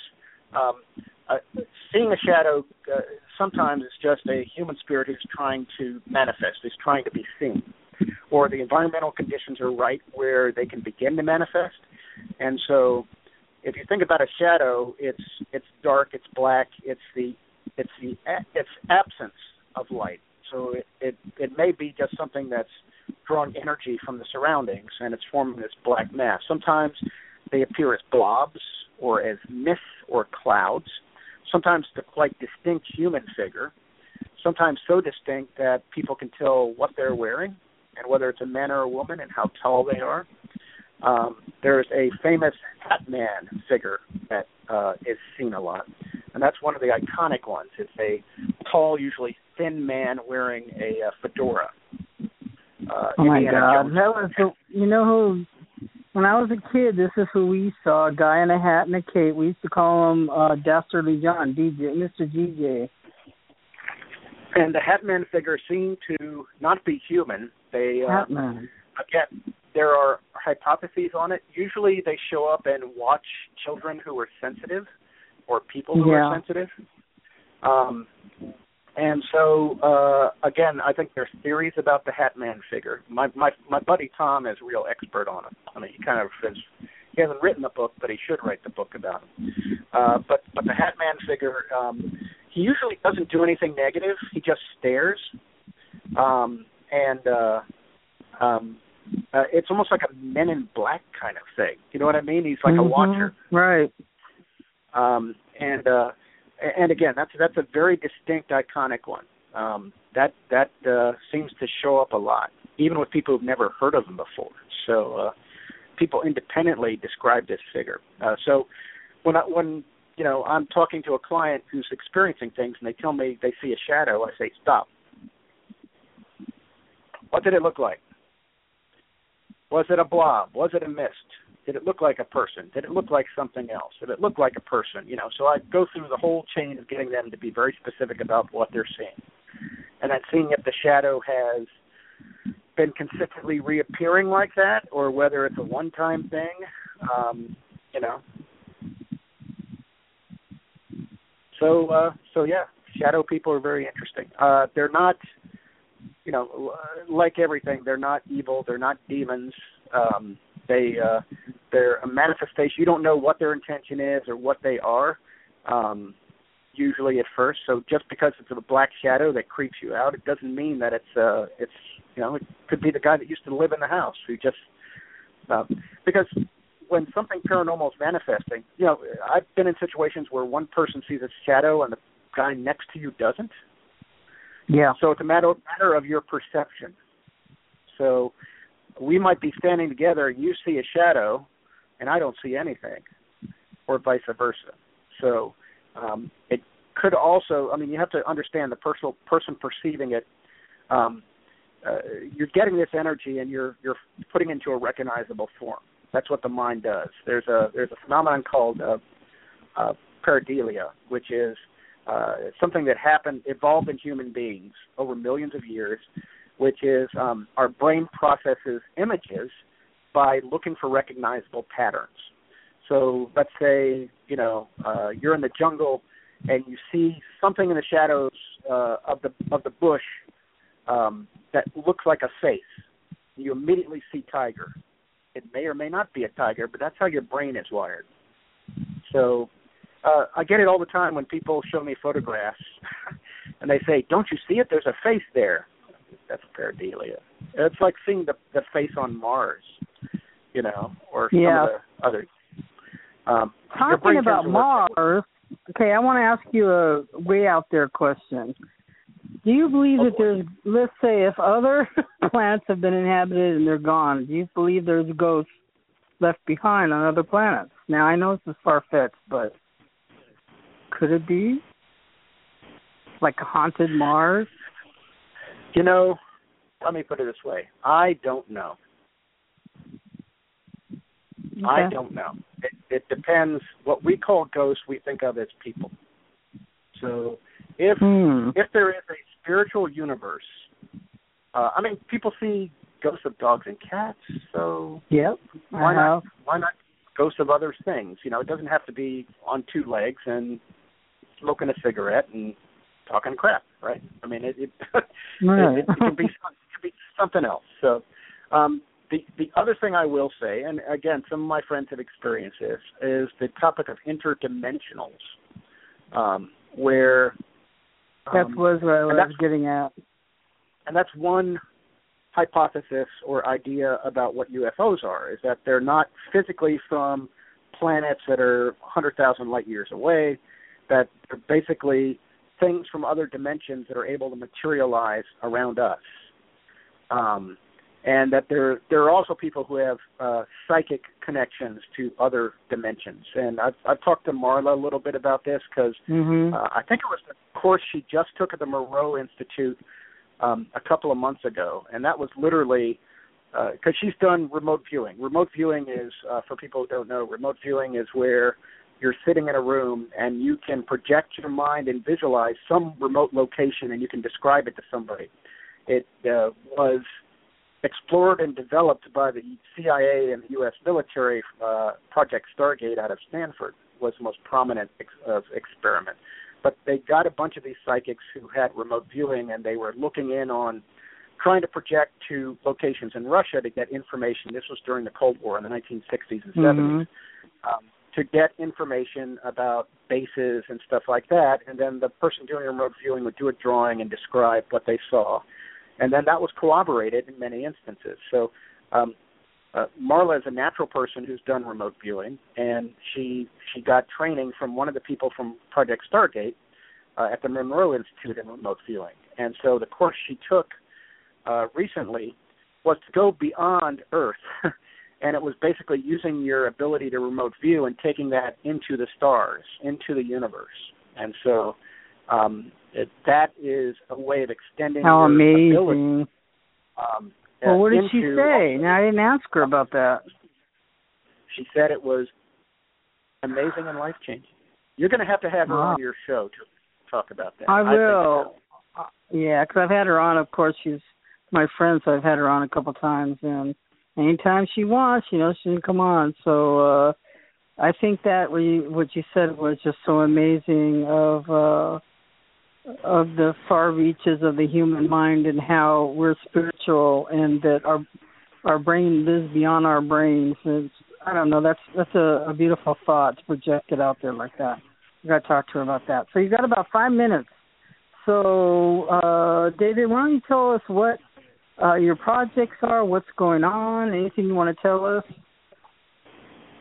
Um, well, I, I still uh, I consult on uh, cases, paranormal cases, for, uh, to help folks from all around the country. So you know, I, I will get um, emails, and uh, then I will um, talk to people on the phone. I send a 15-page questionnaire to them, and then I, I you know, I, I so I I don't have a big cluster of cases right now, but you know, cases sometimes come in all at once. Sometimes you get little dribbles of cases coming in. And uh, I find I can resolve a lot of things. If I need a paranormal team, I'll get a paranormal team local to them. Let's say they're in Virginia or in uh, New York or whatever. I'll get a I'll, contact I'll get a recommendation for a paranormal team that can go in and get the evidence, uh, do an investigation in the house. So uh, um, that way I can kind of rem- just work from home doing a lot of those cases. Um, and uh, uh, for the past several years, I've been teaching online courses. Um, developing and teaching online courses, mostly for museum professionals. Um, I I have a course that I've been teaching for several years on paranormal investigations and programs in uh, museums and historic sites. That's mostly for museum people to explain what the paranormal is, how paranormal teams work. a lot of you know uh, people running museums are concerned because they get the calls from the paranormal teams to come in and they see the TV shows and they're worried that you know these people are going to sit on things or bump into things in the dark and all of that. So I kind of explain how the investigations are done, uh, what kind of equipment teams bring, and I have collected policies from museums from all over the U.S., uh, ranging from places that don't want to have investigations at all to places that welcome it and make a lot of money from the fees from investigations. And you I have also programs that museums do with paranormal teams or doing their own programs in the paranormal. So um, that way they can uh, take that information, they're informed, and they can you know develop their own policies. Um, so I'm teaching that one starting on Monday. It's a three-week online course. Um, and then I have another course that I teach for paranormal investigators and people interested um, called um, uh, Paranormal Research and Case Management. And so this is basically a three week online course um, teaching um, people and giving them resources of how to interact with clients, how to do an investigation, um, how to document everything, um, how to do EVPs, how to collect the evidence, how to analyze the evidence, and basically all the ins and outs of doing a proper paranormal investigation. So uh, that course I'm running on October 12th. Um, if anybody is interested in either of those courses, um, they can contact me at idigdeadpeople at gmail.com. And I'm happy to answer their questions and send them the link to the courses. It's it's uh well you're doing an excellent job. Um what you're talking about is just so fascinating and uh you've been a wonderful guest tonight. You've been very uh very in depth and very uh informative because uh when I was talking to you about how that felt to me and how odd that it that it felt that you understood, you know, it takes uh, it takes somebody with an open mind to be able to discuss something like that. But it is kind of odd and different. But you put it in perspective that we we all have a different, sort of like a different role. We each have our part. Exactly.